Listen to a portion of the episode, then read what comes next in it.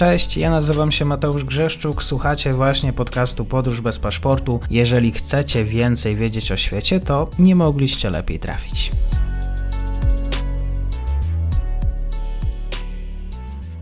Partnerem odcinka jest Oanda, TMS Brokers, dom maklerski obecny na rynku już od ponad 20 lat. W opisie odcinka znajdziecie link do aplikacji, której możecie otworzyć konto maklerskie i grać na giełdzie, a wcześniej potrenować na koncie demonstracyjnym. Jeżeli otworzycie konto za pośrednictwem tego linku, dostaniecie na start książkę o tematyce inwestycyjnej. Zapraszam, Mateusz.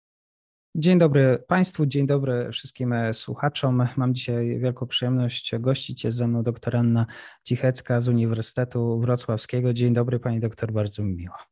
Dzień dobry.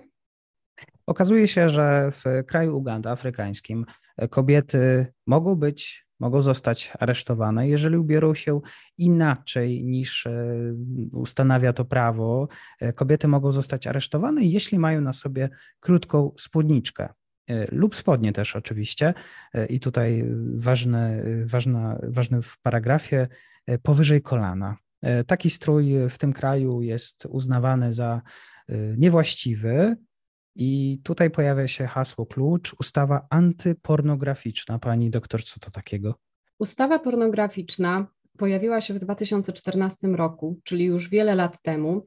Mhm. I to była ustawa, która definiowała pornografię jako wszelkie e, sposoby prezentowania części seksualnych e, w celu wywołania podniecenia czy w celu przyciągnięcia uwagi. W trakcie prac nad tą ustawą głośno było o jednym z ministrów, e, ministrze etyki i uczciwości i byłym księdzu katolickim Simonie Lokodo, który był głównym inicjatorem takich zmian prawnych i który nalegał, żeby ta ustawa została wprowadzona w życie i który e, jawnie mówił o tym, że to będzie zwrot w kierunku prawa e, obowiązującego w latach 70. za czasów dyktatury Idiego Amina. I pomysł wprowadzenia tej ustawy wywołał wiele kontrowersji, ponieważ ustawa regulowała, jaki strój jest przyzwoity, a jaki nie jest przyzwoity w tym między innymi wskazywała, że spódnica powyżej kolan to jest strój nieprzyzwoity i że on e, może wywołać różne reakcje wśród mężczyzn, przyciągać nadmiernie ich uwagę, w związku z czym jest to strój zakazany. Szybko więc ustawa zyskała miano antyspódnicowej, a nie antypornograficznej i spotkała się z bardzo żywiołowymi reakcjami w społeczeństwie ugandyjskim. Protestowały środowiska prokobiece, protestowały organizacje uznawane za e, społeczeństwo obywatelskie czy za przejawy społeczeństwa obywatelskiego, ale też część Ugandyjczyków wyraziła poparcie dla tej ustawy. Sprawa ta wróciła na wokandę w 2021 roku, kiedy Trybunał Konstytucyjny wydał orzeczenie. On kilka lat na wniosek właśnie tych środowisk protestujących orzekał, czy to prawo może zostać wprowadzone w życie w Ugandzie, czy nie. I wydał orzeczenie, e, w którym uznał, że ustawa jest sprzeczna e, z konstytucją Republiki Ugandy i bardzo mocno uderza w prawa człowieka, w tym przede wszystkim w prawa kobiet cała sprawa y, wyszła na jaw i Ugandyjczycy zaczęli na ten temat dyskutować.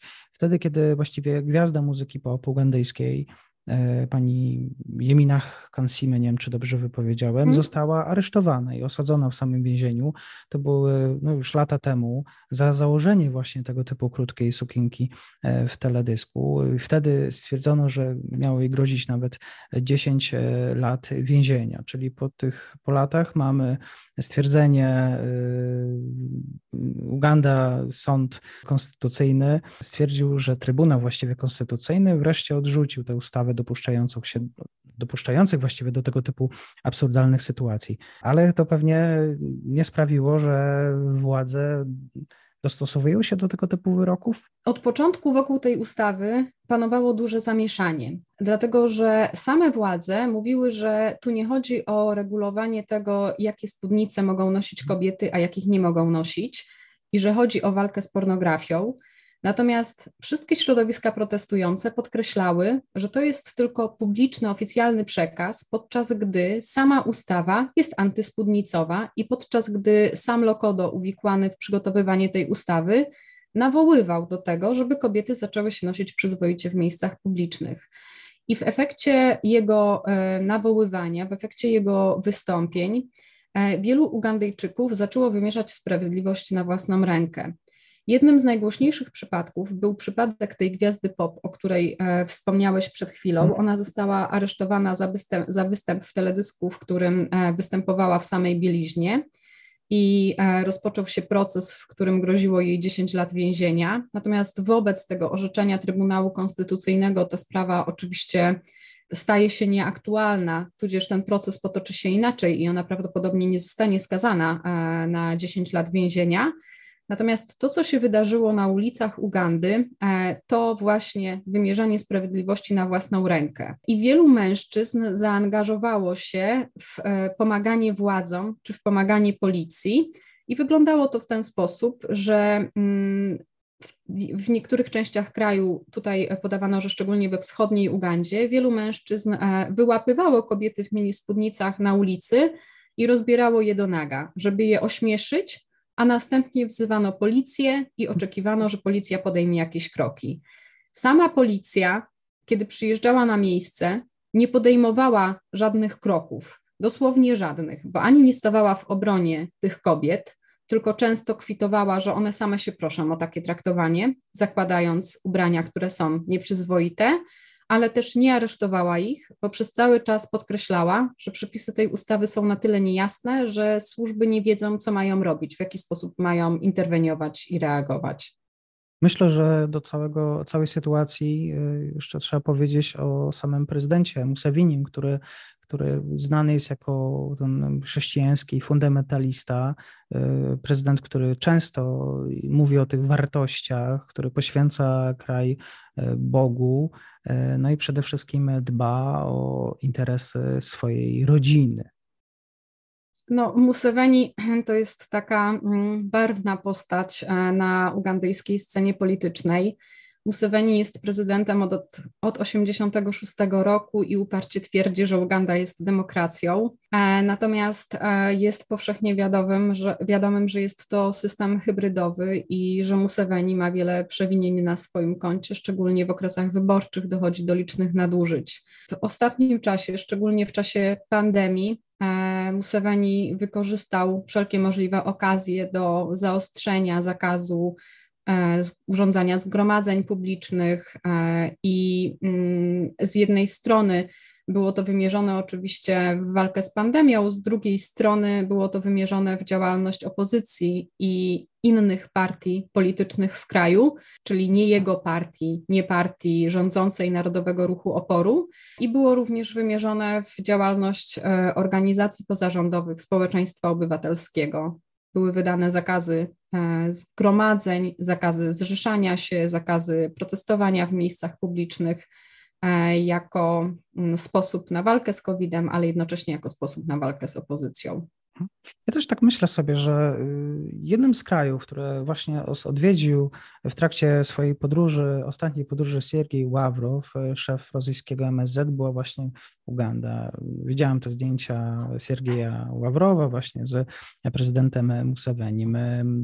W związku z też sytuacją na wschodzie, E, oczywiście bardzo często mówi się o tym, że Rosja walczy z tym zgniłym Zachodem, z tym brakiem wartości. To Rosja przynosi te konserw ten konserwatyzm, te, nazwijmy to dbałość o, o, o podstawowe prawa. To, to, Rosja przynosi tego, tego Boga, tej, tej, tej e, satanizowanej akurat Ukrainie, bo i takie się pojawiają przypadki. Zachód jest zgniły, zły. To tak samo jak prezydent Ugandy, który walczy z niemoralnością w swoim kraju. To on toczy ten bój z mniejszościami seksualnymi, również i kobietami. To Musevini, tak samo jak i Rosja, e, partner, e, no, kara to, co jest może na przykład zbyt frywolne i to, jak należy się ubierać, również e, no, należy do jego obowiązków. No, Museveni przyjął e, taką wizję, w której e, musi walczyć ze wszystkim, co zagraża jego władzy. choć to nie jest wersja oficjalna, bo to oficjalna mówi właśnie o szerzeniu moralności i o mm, dbałości o takie tradycyjne wartości w społeczeństwie ugandyjskim. Natomiast mimo wszystko, pomimo tej bardzo trudnej e, sytuacji politycznej, jest wiele organizacji pozarządowych, które mhm. działają na rzecz wzmacniania inicjatyw obywatelskich e, i to są przede wszystkim e, organizacje prokobiece, czyli takie środowiska, które działają na rzecz praw kobiet, ale one zazwyczaj działają e, nie tylko na rzecz praw kobiet, ale na rzecz szeroko pojętej równości, inkluzywności. Zawsze pociągają za sobą prawa dzieci i mówią o tym, że są w społeczeństwie grupy szczególnie marginalizowane i wśród nich są przede wszystkim kobiety. I e, to jest e, jeden z bardzo interesujących przypadków, bo E, w takich trudnych realiach politycznych, w takim systemie hybrydowym, który nosi silne znamiona autorytaryzmu, jest niezwykle trudno uprawiać e, działalność pozarządową. Przede wszystkim ze względu na to, że rząd stosuje różnego rodzaju represje, na przykład utrudnia rejestrację takich NGO-sów, ogranicza budżet, często dochodzi do używania gruźb karalnych wobec tego typu organizacji.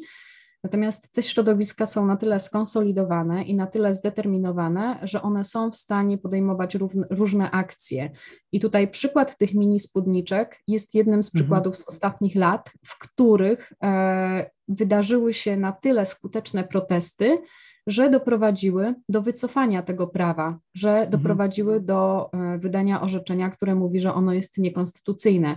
Więc jest to niewątpliwie dowód na to, że nawet w tak trudnych okolicznościach te inicjatywy obywatelskie mają szansę zaistnieć. No jest to też niewątpliwie dowód na ogromną determinację społeczeństwa ugandyjskiego i mhm. na mm, podkreślanie, że Ugandyjczycy chcą partycypować w życiu politycznym, e, mimo że ono jest ograniczone do tego, co dyktuje partia rządząca. Ale kiedy rządzi Ugandą jeden człowiek przez tak wiele lat, to jak to się stało, że Trybunał Konstytucyjny e, podejmuje tego, a nie inną decyzję? Jak się uchował, mogliby niektórzy zapytać. E, Uganda jest systemem hybrydowym. Pamiętajmy, że w systemach hybrydowych e, wszędzie, gdzie da się uszczknąć demokracji, to się zadziewa. Hmm. Czyli był to moment, w którym Trybunał Konstytucyjny był w stanie wydać takie orzeczenie. To nie jest tak, że ta ustawa już nigdy nie powróci. Być może znajdzie się inny minister etyki, który będzie chciał walczyć z demoralizacją społeczeństwa e, i sprawa powróci na wokandę. Jakby tu jest e, istotny taki element, że w gruncie rzeczy to wcale nie jest walka z nieprzyzwoitym zachowaniem ani z nieprzyzwoitym ubiorem. Jest to jeden ze sposobów na trzymanie społeczeństwa w ryzach. Jest to jeden ze sposobów na tworzenie sztucznych konfliktów, które odwrócą uwagę społeczną od bieżącego życia politycznego. Przeciętnego Ugandyjczyka, który będzie interesował się tym, czy jego sąsiadka chodzi w mini spódnicy, czy nie, zamiast interesować się tym, co się dzieje w sytuacji e, obecnej w kraju. Oczywiście nie mam tutaj na myśli tego zaangażowania mhm. ze strony ruchów prokobiecych i organizacji prokobiecych, bo to jest ich zadanie reagować w takim momencie. E, natomiast często są to konflikty czy afery tworzone po to, żeby właśnie odwrócić uwagę opinii publicznej od e, bieżącej sytuacji, od korupcji, od problemów, z którymi mhm. mierzy się Uganda i rozpocząć debatę na temat wartości, tradycji, moralności, tak naprawdę metadebatę, która nigdy się nie kończy. Mhm. Tutaj też e, same mm, organizacje pozarządowe, nie tylko te prokobiece, ale e, również te działające na rzecz zwiększania demokratyzacji w kraju, mówiły, że to jest krok wstecz, że to jest bardzo mhm. świadome działanie, e, że mm, jest to walka z dorobkiem tych wszystkich środowisk pozarządowych, które od lat 80., od 85 szczególnie, działały bardzo intensywnie na rzecz zbudowania inkluzywnego społeczeństwa, na rzecz wydźwignięcia tych grup marginalizowanych z kręgu ubóstwa, zaangażowania ich w życie polityczne i ekonomiczne kraju. I wszystkie te środowiska nieustannie powtarzają, że nie chodzi tylko o idee, nie chodzi tylko o e, wartości, ale chodzi też o to, że dopóki jakaś duża część społeczna e, będzie marginalizowana, tak długo gospodarka ugandyjska będzie uboższa o e, potencjał, który ta grupa w sobie posiada i że będzie się to przyczyniać do pogłębiania ubóstwa i do różnych kryzysów gospodarczych w kraju. Mhm, czyli jak się przekonujemy, organizacje broniących praw człowieka, praw kobiet również w Afryce są i w takich krajach jak Uganda po prostu działają. Dzisiaj niektórzy mogli powiedzieć e, organizacje feministyczne. Mogliby powiedzieć, e, choć e, wiele z tych organizacji w państwach afrykańskich nie nazywa się feministycznymi. To też mhm. jest ciekawa kwestia, że one bardziej utożsamiają się z czymś, co jest znane jako gender agenda i to jest program, strategie przygotowane przez Organizację Narodów Zjednoczonych, natomiast niekoniecznie nazywają się feministycznymi. To jest bardzo interesujący wątek, ponieważ uważają, że feminizm dominuje głównie w państwach zachodnich i niekoniecznie utożsamiają się z tymi falami feminizmu, które pojawiły się do tego czasu, utożsamiają się z niektórymi postulatami feministycznymi, natomiast e, nie podpisują się pod całością tego ruchu. Doktor Anna Cichecka dzisiaj w komentarzu dla podróży. Bardzo dziękuję. Dziękuję również. I to już koniec na dzisiaj. Zapraszam na profil podcastu Podróż bez paszportu na Facebooku, Instagramie i Twitterze. Zachęcam też do wsparcia mojej pracy na serwisie Patronite oraz Buy Coffee. Do usłyszenia.